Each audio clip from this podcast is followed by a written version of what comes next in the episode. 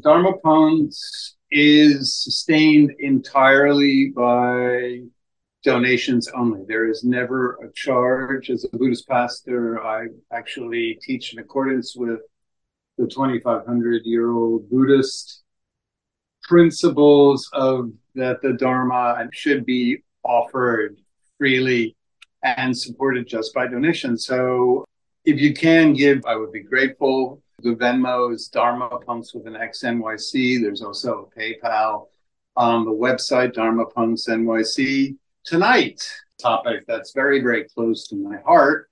I'm going to talk about the intersections of attachment theory, why attachment theory is important, uh, how it can help you understand yourself, your relationships, and the traits that are, or the patterns in relationships.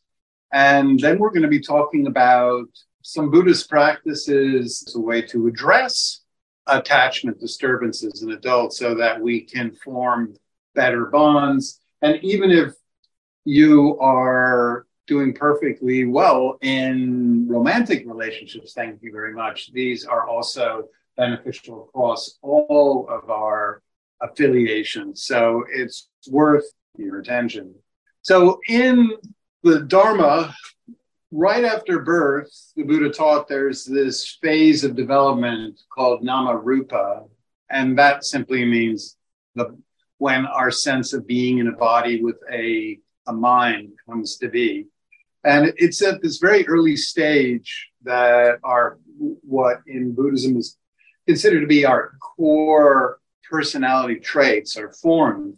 And if you ever study any of the most basic Buddhist insights, it's said there are um, these kind of uh, universal, basic personality types. And um, I'm going to list them for you. And the reason I'm going to list them for you is because then when I talk about attachment, I think you're going to find some eerie similarities and thematic congruency. So, um, the first the first personality type is uh, in early Buddhism is called lobha. You don't need to know that. It's people who are try to attain uh, security in the world and happiness through accumulating grabbing, but most of all, fixating on specific people. And so these are people who are said to, and literally in these 2,500 year old texts, they give an example and they say, this is the person who walks into a party and immediately fixates on the most attractive person or the person that they find the most desirable and makes a beeline for them and ignores everyone else. And their strategy we might even call this to a degree today dependent personality disorder, but there's a degree of fixation on specific people and objects to solve, you know, to protect us from the inevitable pains of life. Then there's another personality type called dosa, which is aversive, uh, which are people who go into the party and they see the things they don't like and they just categorize, oh, I don't like this, I don't like that person, I don't like that, the food. And so their orientation to the world is very isolating, very dismissive, finding fault critical, and seek distance as a survival strategy. And then there's a third type, which is called uh, that second type was dosa. The third is moha, moha, which is confused and delusional. And these are people who are overwhelmed, fearful, and are prone to try to always survive by fantasy, essentially dissociating from their lived experience, checking out, and they have a very distorted sense of self. If you're somebody who is constantly trying to fix yourself for craving, in the early text, it says that you will have low confidence, a diminished sense of self. But if you're somebody who's dismissive, who finds always what's wrong in any given situation, then the early texts and the um, the commentaries uh, say that you'll be probably more grandiose. You'll be more prone to an inflated sense of self or ego rather than a deflated one.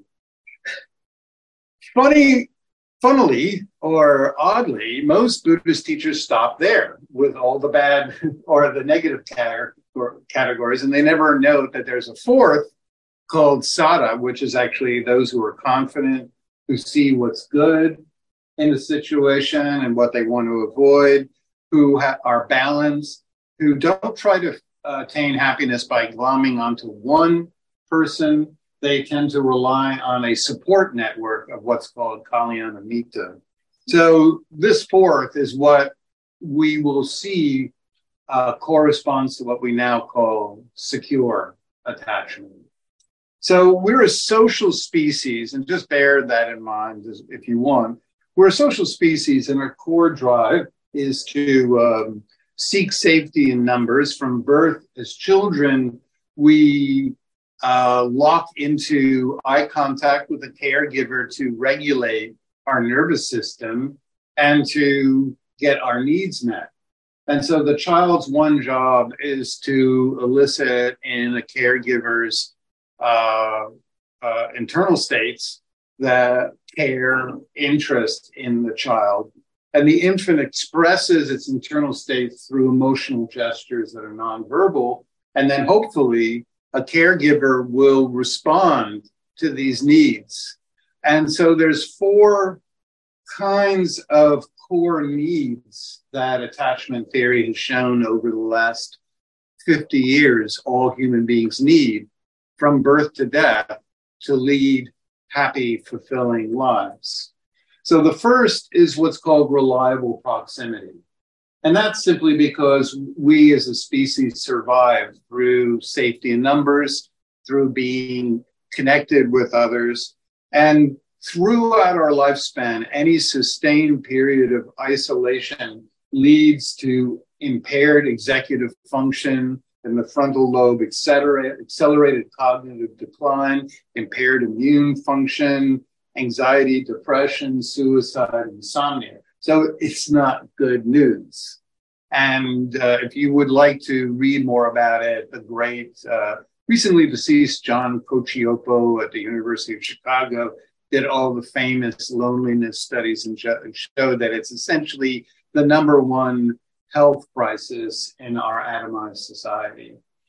Um, the second core need we have is being seen and understood by someone. Essentially, from birth, the child needs to know that it can signal hunger, thirst, overwhelm, fear, joy, uh, whatever. It can signal to its caregiver what its internal states are, and that caregiver will understand and adjust the environment so that the child now has the sense that its mind or its internal states are understood by another.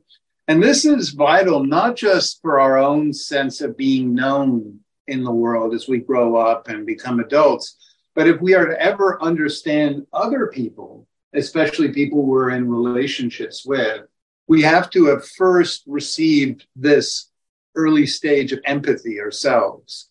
If a caregiver, like a mother or father, or someone didn't stop and say, Oh, you're angry, or Oh, you're scared, you're tired, you're frustrated, the child, one, can't even understand what its mental states are. And it will grow up to have deficits in understanding or what's called mentalizing other people. Other people's emotions will be a mystery. And if you'd like to read about this, there's a great um, psychologist named Peter Fonagy, who's the expert on borderline personality disorders and treatment for it. And he says that this lack of empathy stage is what lies at the heart of certain core disorders. The third thing we need after proximity and emotional understanding is someone, when we're in distress, can soothe us, can restore our nervous system back to what's called uh, social engage or homeostasis.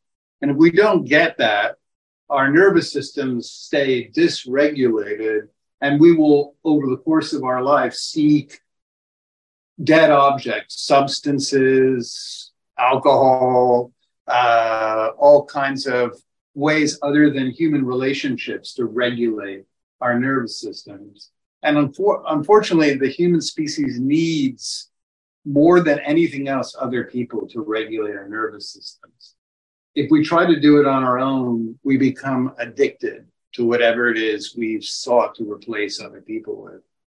And then finally, I think the uh, just as important as those previous three empathy, proximity, and soothing is a need for what's called express delight. A caregiver that just smiles and expresses a sense of delight in the uh, child's existence. So when you walked into the room as a child, your caregiver would stop and just smile. And these are people who find it easier to confidently engage in the world, to express themselves, to be creative. They expect other people to see what's good in them.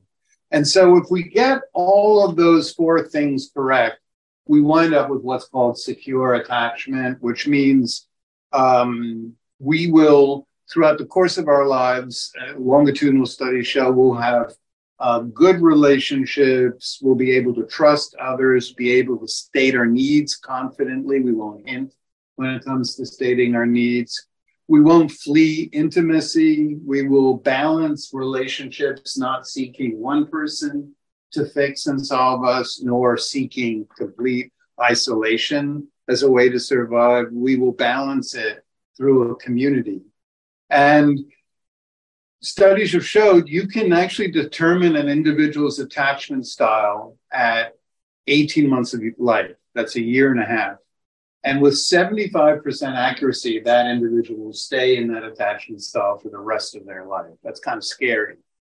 How do they do it? How can you take an 18 month old child and figure out its attachment style? Well, it's easier than you think what you do is you have the mother bring their year and a half year old child into a room with a complete stranger. Now, that stranger isn't a serial killer, it's actually a child therapist. And after a while, the mother leaves the room. The secure child will get upset for a little while, will wonder where the mother was, uh, will cry, but then that child will orient towards the therapist in the room and go to the therapist and start, you know, bonding with that strange adult because the child understands and believes that other people are trustworthy and can soothe it and can meet its needs. I know for a fact I would not have gone to the therapist. so um, the uh, second style is what we what in child is no, child is known as anxious and adult preoccupied uh, people who are prone to rumination. They um, are prone to uh, unreliable attachments very often with people who are not emotionally available. They associate love with fireworks, excitement, drama, um, as opposed to people who are secure who associate love with a feeling of safety and being at ease. People with anxious attachment tend to um, expect abandonment because they experienced a lot of it in childhood. They had a caregiver who was not reliably available or failed to be soothing or at times was just disinterested for, you know, and there was never any pattern of attention. So these are people that tend to have self esteem failures, a lot of core shame, a feeling that somewhere in them is something that's unlovable. Children can't blame the environmental deficits that might have happened due to a caregiver or just to a poor bond. They don't blame their parents, they blame themselves. Because children can't afford to come to the conclusion that there's something wrong with daddy. that is too scary for a child. It feels too overwhelming. So the child chooses what feels like the safer interpretation and believes essentially there must be something unlovable about me. I don't know what it is. I've got to get rid of it. And this sets people off on a trajectory of constantly trying to prove themselves, uh, imposter syndrome, Uh, they're very good workers, but don't tend to pursue their own creative paths. They struggle um, expressing their needs because they expect abandonment. And um, in in this strange test, the 18 month old child will, when the mother leaves, completely become distraught, stand by the door, at no point will turn to the stranger in the room because the child is fixated on just one person the un, you know the parent that's very often been unreliable. When the parent father or mother returns the child will still be inconsolable. They won't trust that the caregiver will stay. Then there's what we call dismissive or avoidance which are children who didn't hardly ever get reliable soothing uh, they eventually gave up on getting their nervous systems regulated by any other human being. And so they become uh, prone to isolated endeavors. If you have a friend who loves skateboarding, gaming, long distance running, they find other people's negative emotions to be engulfing. Whenever there's any turmoil in relationships, they're out the door. And uh, then you've met one uh, they don't, uh, their nervous system is prone towards shutting down affects and relationships. At first, they get very excited and in, they love the chase or the hunt because it's like a video game. But then when they get some form of physical intimacy, the obligations of a relationship become overwhelming, engulfing. They fear because early life they probably experienced one caregiver as engulfing, so they head for the hills. And uh, if you haven't guessed, that's right. The anxious and avoidant people actually tend to find each other fascinatingly attractive and engage in the most uh, exhausting if you work as I do in counseling, just just the, the dramas that keep on giving. And um, so, what does the 18 month year old avoidant child look like? Well, they are the child that when the mother or father leaves the room, they don't give a fuck. They literally will go over after the obligation of the parent is gone and happily play with with blocks or toys or something. They don't pay attention to the therapist. They don't care when the parent returns. They're fully by 18 months of life already self-soothing without relying on other human beings. And you can see this in the trajectory of their life, this gravitation towards what we call auto regulation rather than seeking other people to feel safe. Finally, there's the fearful, avoidant, disorganized. These are children who are frightened of their caregivers, who, when the caregiver leaves the room, the child freezes or very often will run and hide, will not be coaxed out by the therapist from a hiding place very often they will just completely freeze in an early dissociative state. They um, expect to be hurt by those who they love, uh, and they experience some. They experience uh, extremely dramatic, um, abusive relationships as normal, and extremely high incidence in adult life of in unhoused populations, incarcerated populations, and in drug dependent populations. There's direct longitudinal studies that show the outcome of disorganized attachment. Self harm and, and substance abuse is very common. So, um, I would note, because this question always comes up, that attachment styles situationally can be fluid. So even if you listen to that and have identified yourself as someone else as predominantly anxious, you will have had many, multiple times relationships where you met someone, generally someone who was available and interested, and you'll have lost interest in them, found them boring, or the most common thing I hear is I didn't feel the spark, no fireworks, no magic, because they don't elicit the drama, the unreliability of childhood. They experience calmness and security as boring, and they don't associate it with love. They might enjoy that in a friend, but in a core relationship, they'll find it unsatisfactory.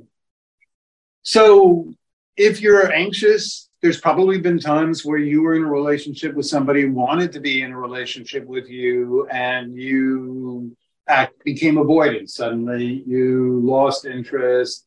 You didn't pay attention when love was available. On the other hand, if you skewed towards avoidant, then there were times you met another avoidant and you became anxious and fixated on them because they were even more avoidant than you. And the engagement of the dopamine and the hunts was even further activated and it put your nervous system chronically in a sympathetic arousal state. But by and large, longitudinal studies show that most of us will spend most of our relationships in our predominant attachment style. It's also worth noting that you can be avoidant in romantic relationships, but entirely anxious in other types of relationships. I humorously see this because I, I spend a lot of time in my life earlier on doing music, hanging out with musicians. And there are a lot of male musicians who, in their relationships, are completely avoidant. But when it comes to their relationships with bandmates, are completely anxious and fall apart at the slightest criticism or the slightest lack of interest. So there is, uh, again, you can have multiple attachment styles in different arenas. So um, the more attachment wounds we experience in childhood, the less secure we will feel in any human bonds. And the more difficult it will be to disclose our internal states to others. And we'll rely either on hinting to get our needs met or wholly giving up on other people to understand us at all.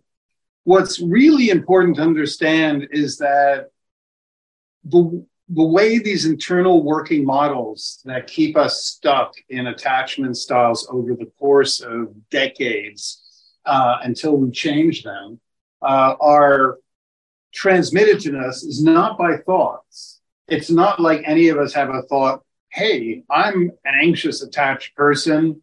This person is reliably available. I find them therefore boring. I'm going to stay away. Or I'm anxious. That person's avoiding. Yippee, this will be two years of my life wasted chasing after. That's not the way it works. Human beings' behaviors are influenced almost entirely by what's called somatic markers, gut feelings, in other words. We don't think in accordance with, we don't act in accordance with how we think, we act in accordance with how we feel. If early on in life, you associated love with available caregiving, reliable attention, somebody who understood you, uh, who made you feel safe, your nervous system now will associate love with this state of ease, comfort, down regulation. And that will be when you meet somebody who creates that, you will be emotionally drawn to them. But suppose you're one of the children that was in an unreliable attachment environment. Um, then what will happen is you will respond when you are with somebody who's only sometimes paying attention, like you're on a date, it's a crowded restaurant, and the person is not always empathetically engaged. Sometimes they're looking away, sometimes they're a little disinterested. Your nervous system goes up into a heightened stage because now you've got to keep them interested. You got to figure out what to say. And your nervous system will, and your unconscious will associate that state with love. Oh, they're exciting. They're exciting. I feel fireworks. No, what you're actually experiencing is unreliability, but it's interpreted as magic, fireworks, uh, suspense, drama, being on the edge of one's seat. And both, all the three non secure attachment styles associate heightened states of hypervigilance and even low states of threat with love and with attraction. It's only those who are secure who associate a regulated nervous system with, oh, this is what I'm supposed to be seeking in another. This is what I really want this feeling of being with a best friend who I also find attractive, but I don't, my nervous system doesn't have to stay on edge, constantly trying to keep them interested or trying to keep them at arm's length because I don't want to be entrapped into something that's obligating or you know most tragically the disorganized who literally are attracted to people who have hints of violence or addiction in them. So um, again what governs us is the way we feel. Feelings not only govern how we who we're attracted to and how we act in relationships they govern every choice we make in our life. The frontal lobe its main job is when our gut feelings are propelling us in the just worst direction possible our frontal lobes have just enough leeway to say stop and wait until another feeling comes along and trust that secondary feeling. But thought really doesn't play very much of a role in human behavior. If you'd like to hear it really spelled out by the greatest living American psychologist, Robert Sapolsky at Stanford, you can watch his Stanford interpersonal biology and uh, behavioral psychology courses. And he talks about just how little free will we have and how much we are driven by gut feelings or what Damasio called somatic markers. In any situation, if, tonight, if you haven't eaten yet, I haven't, I'm really looking forward to it. Uh, I'm going to go to the nearby Mexican restaurant, and there's going to be a choice. There's going to be some kind of healthy salad, and there's going to be a quesadilla. And my brain will tell me, oh, eat the healthy choice but my gut feelings are going to light up when the quesadilla, I read the quesadilla, I'm going to have a fast mental image of the quesadilla. It's going to elicit in my amygdala, my hypothalamus, fast positive somatic markers. My stomach will relax. I'll start to salivate. My body will gravitate towards the word quesadilla. and that's what I'm going to order. And that's how you're going to order too. You think you're going to order because you perused the menu and you thought it through. You didn't. All you did was you kept on visualizing the words as images and you waited until a positive enough gut feeling impelled you to choose whatever you chose. Don't believe me? Read the latest clinical studies on the somatic marker hypothesis. It's mind blowing. So, the core of so much of what I do, not all of it, I do a lot of other things, but in counseling, but is helping remap insecure patterns so that uh, people can, one, learn to detect the feelings that are associated with safety and reliability in relationships, and then two, learn how to appreciate those feelings and not override them and not constantly go towards the feelings of excitation, but to actually begin to appreciate the feelings associated with safety and regulation as that doesn't mean, you know, uh, a relationship has to only have feelings of safety. Sure, you can, your heart can raise a, a beat and you can start to respirate a little faster when you see someone that you're interested in. At the beginning, your dopamine levels will soar, so you'll feel really alert. But it's very different from being in a stage of threat detection, which is what insecure people actually mistake for fireworks and love. I once was many, many, many, many years ago. I mean, I've been sober for 29 years, so this is about 28 years ago. I was sitting with another person who's new in sobriety, and she looked at me and she said, You know, I think that for all my life I've mistaken the feeling for of fear for lust. And I was that made such an impression and it lingered with me until about 10 years later I started diving head into attachment theory and uh, somatic theories and uh, the work of clinical psychology. And then I was like, of course, because that's what her childhood actually primed her for. That when you're with, that it was the feeling of the mother or the father going away unpredictably, not being reliable, not paying attention, and sometimes showering the child with attention that primed her, uh, that primed what she began to associate with love and attachment. So in Buddhist practice, um, there are early practices that were used to take people who were in the those early schemas we called craving and aversion and delusion to what was saddha or uh, confident.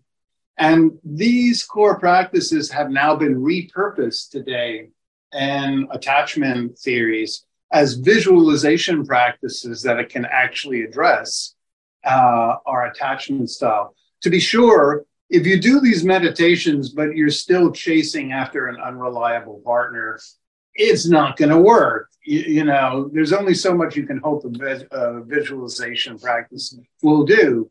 But if you are taking a break between relationships or you found someone who's elicits uh, often feelings of security and safety, and you're struggling with is that all there is? Or why aren't I feeling this magical spark?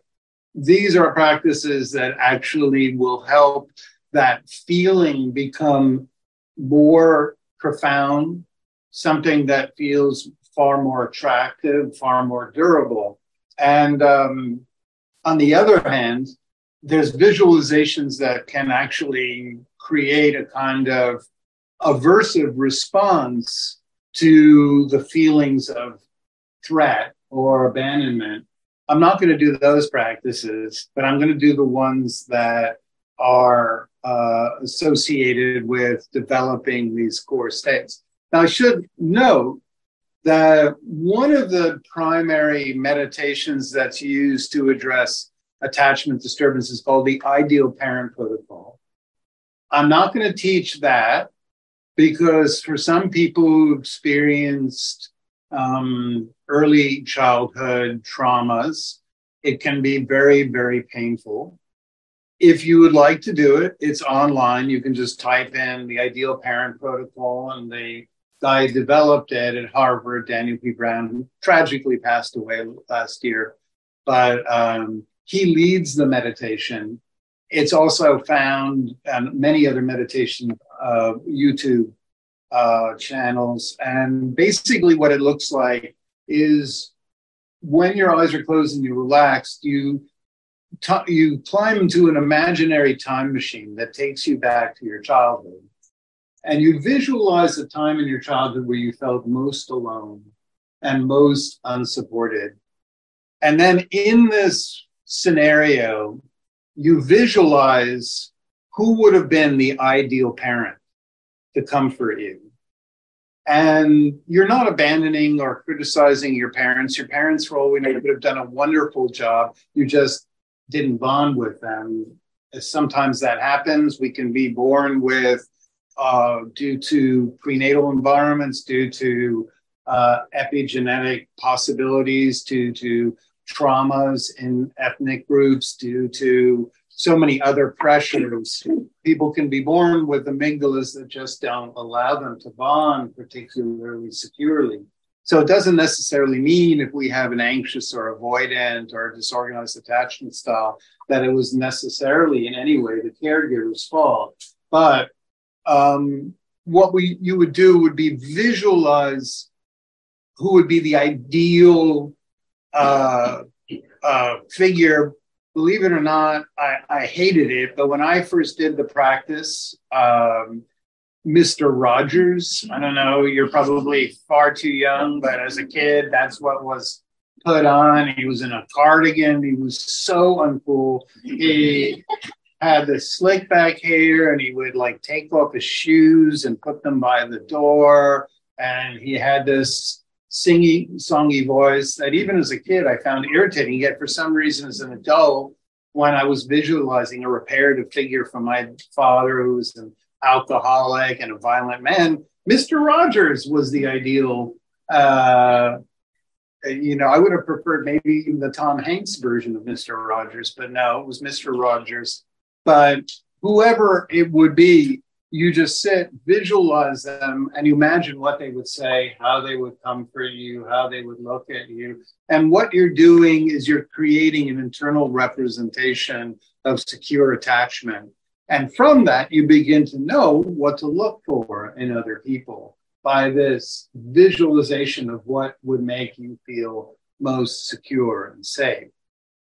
Um, so, again, I'm not going to teach that one because for people who had traumatic, abusive childhoods, the the the juxtaposition between the image and the abuse or the neglect can be so painful, as well as also sometimes people who have um, disorganized attachments with a, an alcoholic parent or a parent that was borderline or whatever that child will not be able to conjure any soothing image no matter how they try.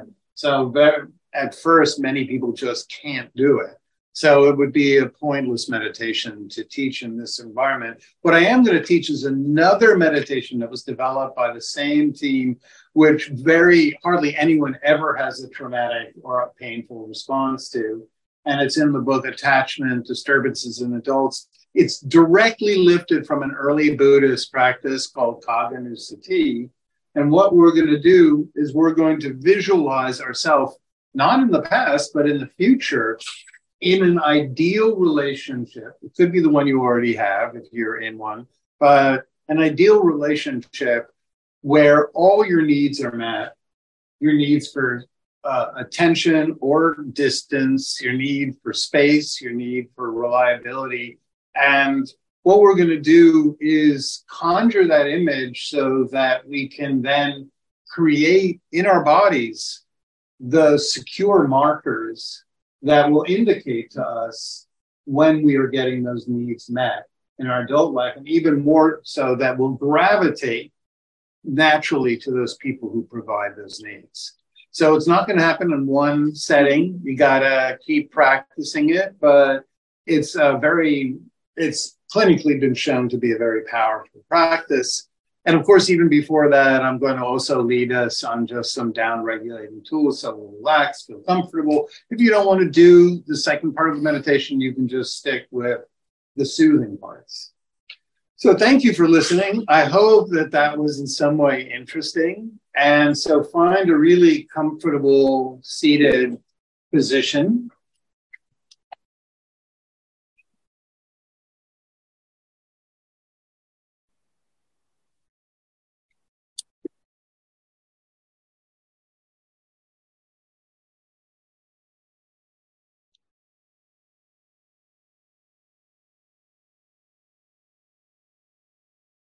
and closing the eyes. And if you don't want to close your eyes, just look at the ground in front of you. Don't try to attain a perfect, upright Buddhist posture. Sit in whatever way you feel really comfortable. So if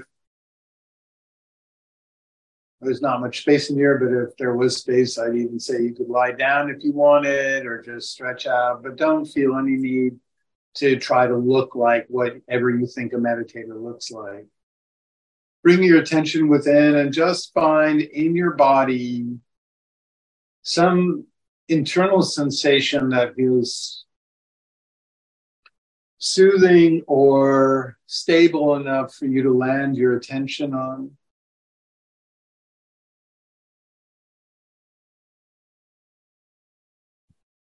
Now, for many of us, that will be the feeling of energy moving up with inhalation and down with exhalation. or could be the feeling of the chest or belly expanding as we breathe in, and then the release and the contraction of exhalation. But it doesn't have to be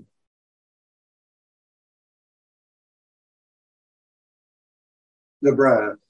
You could find a sensation in the palms of your hands. Very often, I like the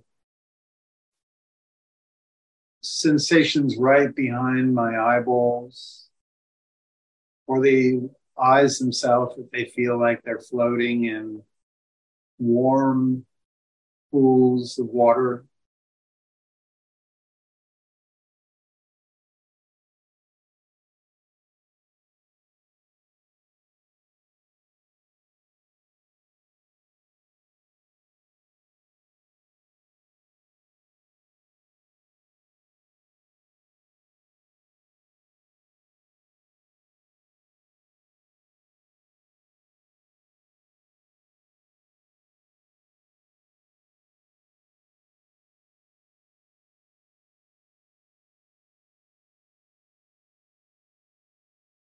Just try to inhabit your body from within.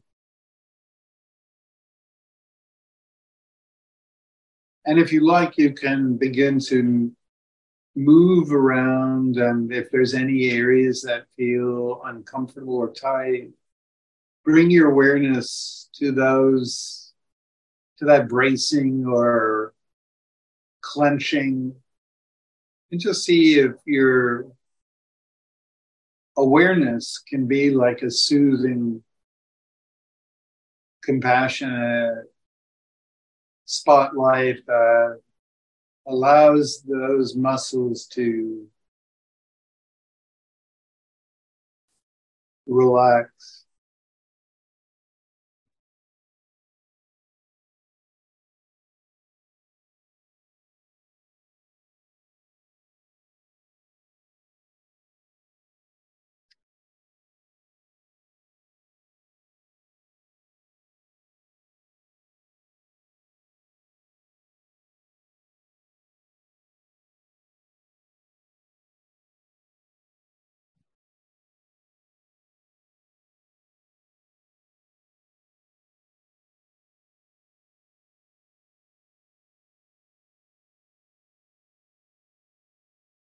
Using the awareness just to spotlight any thing that's uncomfortable and just breathe into the tightness. And then as you breathe out, just see if you can release the bracing around whatever's uncomfortable. So if you feel it in your lower back or leg, just breathe into and then try to spread the energy through the tightness.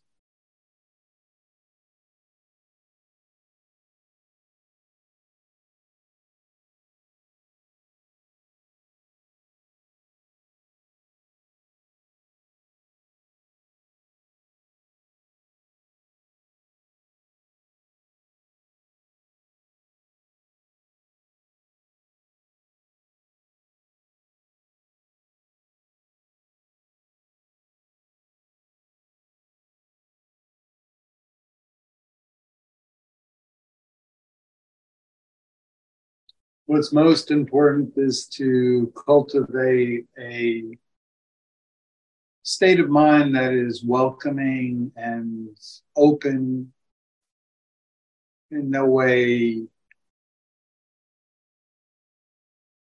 judgmental of your internal experience, even if your mind drifts into thoughts or sleepiness or distraction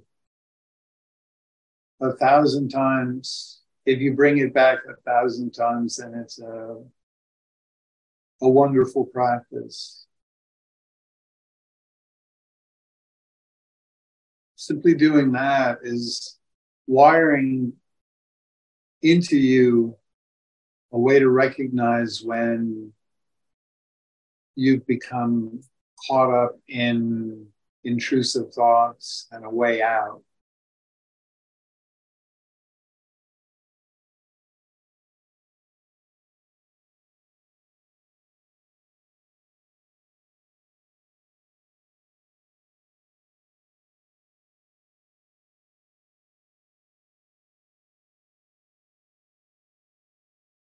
If you're feeling anxious or your attention is bouncing about, try to extend the length of your exhalations. That shifts us into a parasympathetic predisposition. On the other hand, if you're feeling tired, worn out, groggy, then place the emphasis on your inhalations. Really try to bring as much oxygen to your lungs as you can.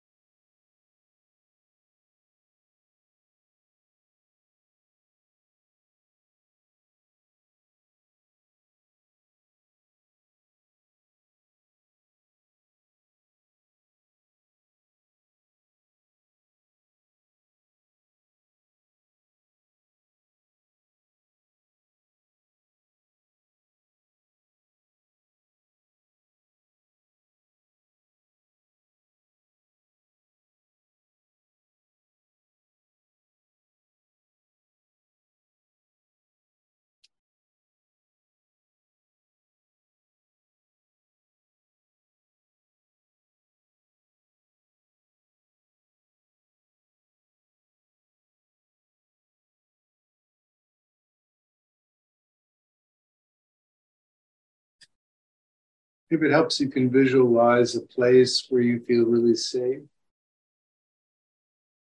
And try to conjure in your body how it feels when you're at that place. So if it's a chair,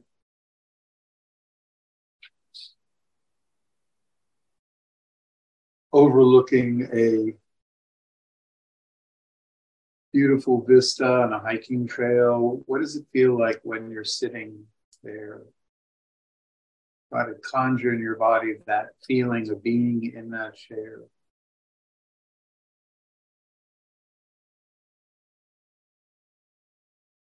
If it's being at the beach where you feel yourself relaxing into this, the sand,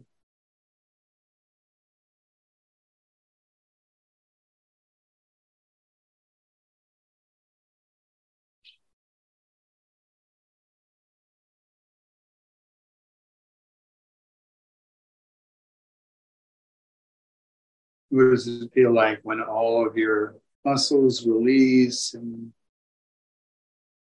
on the beach you're just hearing the sound of the waves approaching and then retreating.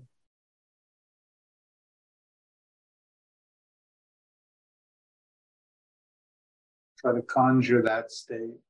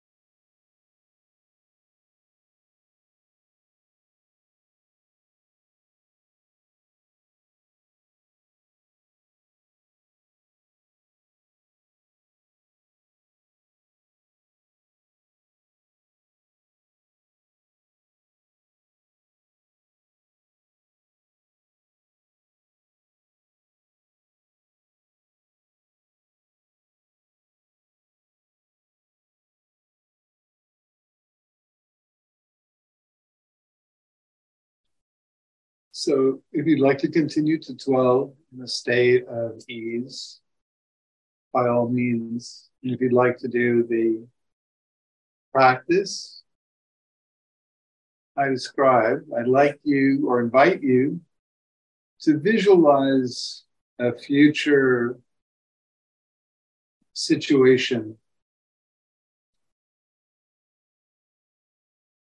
You're in a spacious comfortable, living room or space that feels right for you. You don't have to so much visualize it, just try to cultivate in your body what it would feel like to be lazing on a weekend without any obligations where you could just relax.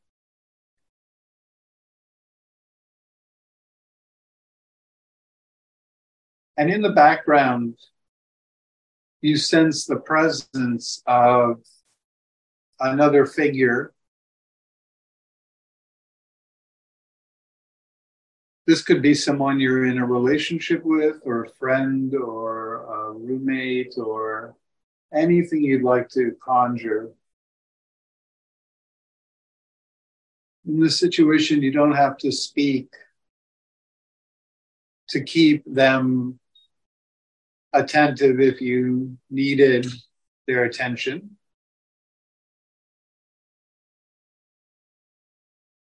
There's nothing you need to do.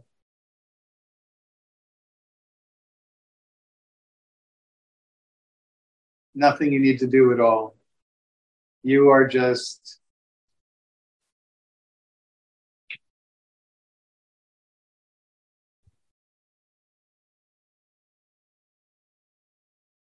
there, and there's someone that you feel comfortable with who's in the same space where you can relax. You don't need to, again, say anything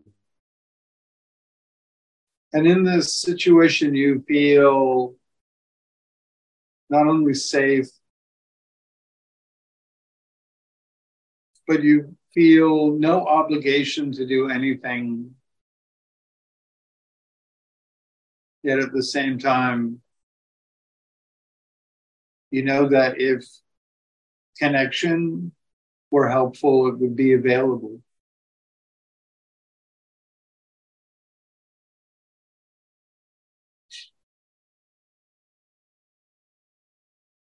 And if you can, bring to mind an example or two of how someone would create the feeling of being safe for you.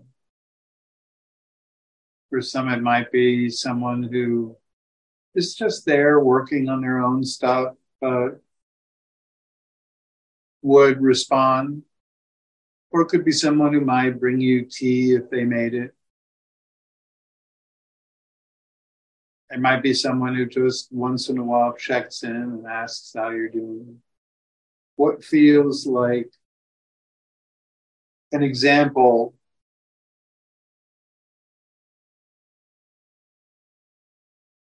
of a connection that feels just right for you.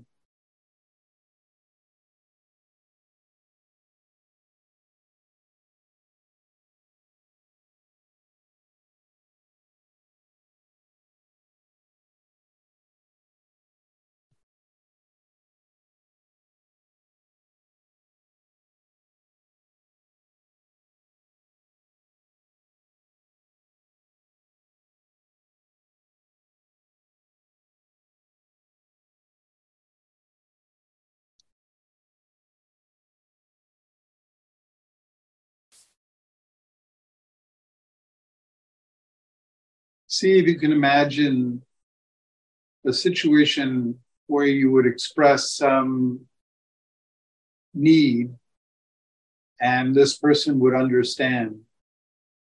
What need would that be? And how would they respond in a way that made you feel understood?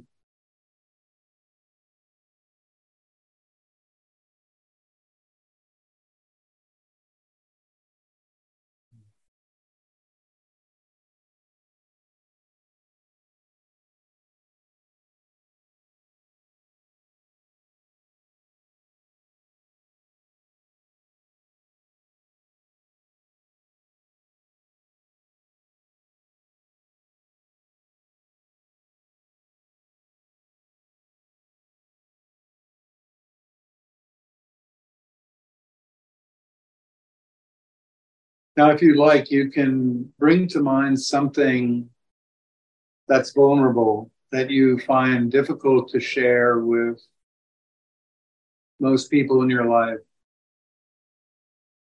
Something that you would only disclose to someone who you had the expectation of understanding.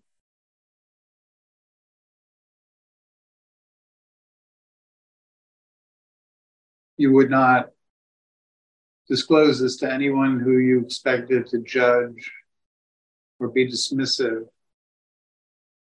what would it be that you would disclose and how would they respond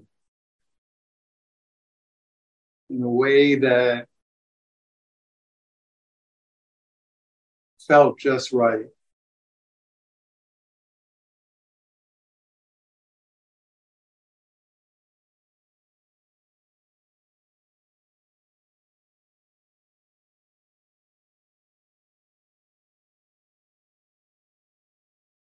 How would they reassure you?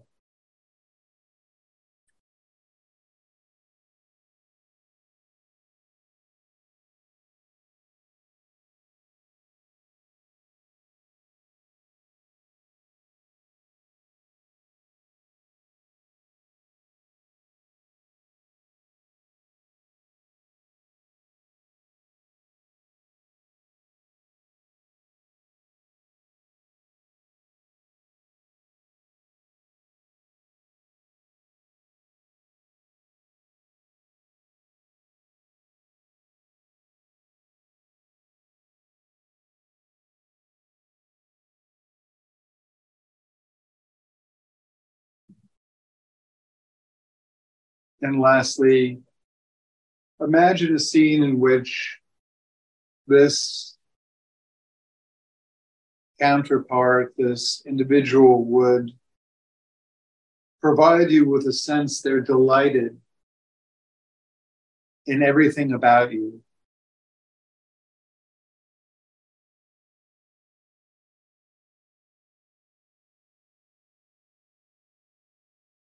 Would they smile and beam or what expression, how would they convey and express joy in your presence in their life? What would feel just right?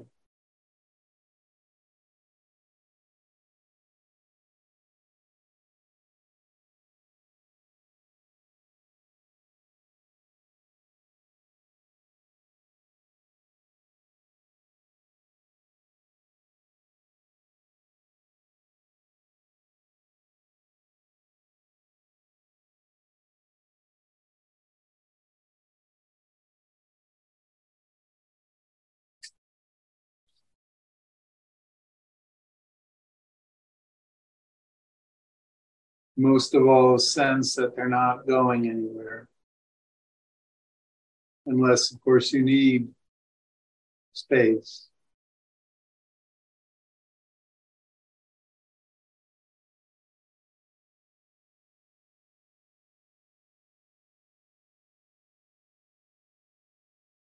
And if you can conjure a feeling of what it's like to be really secure.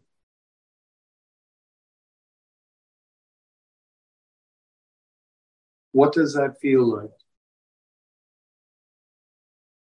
How do you know you feel secure? How does your body tell you that you're safe, that you're appreciated, that you're important?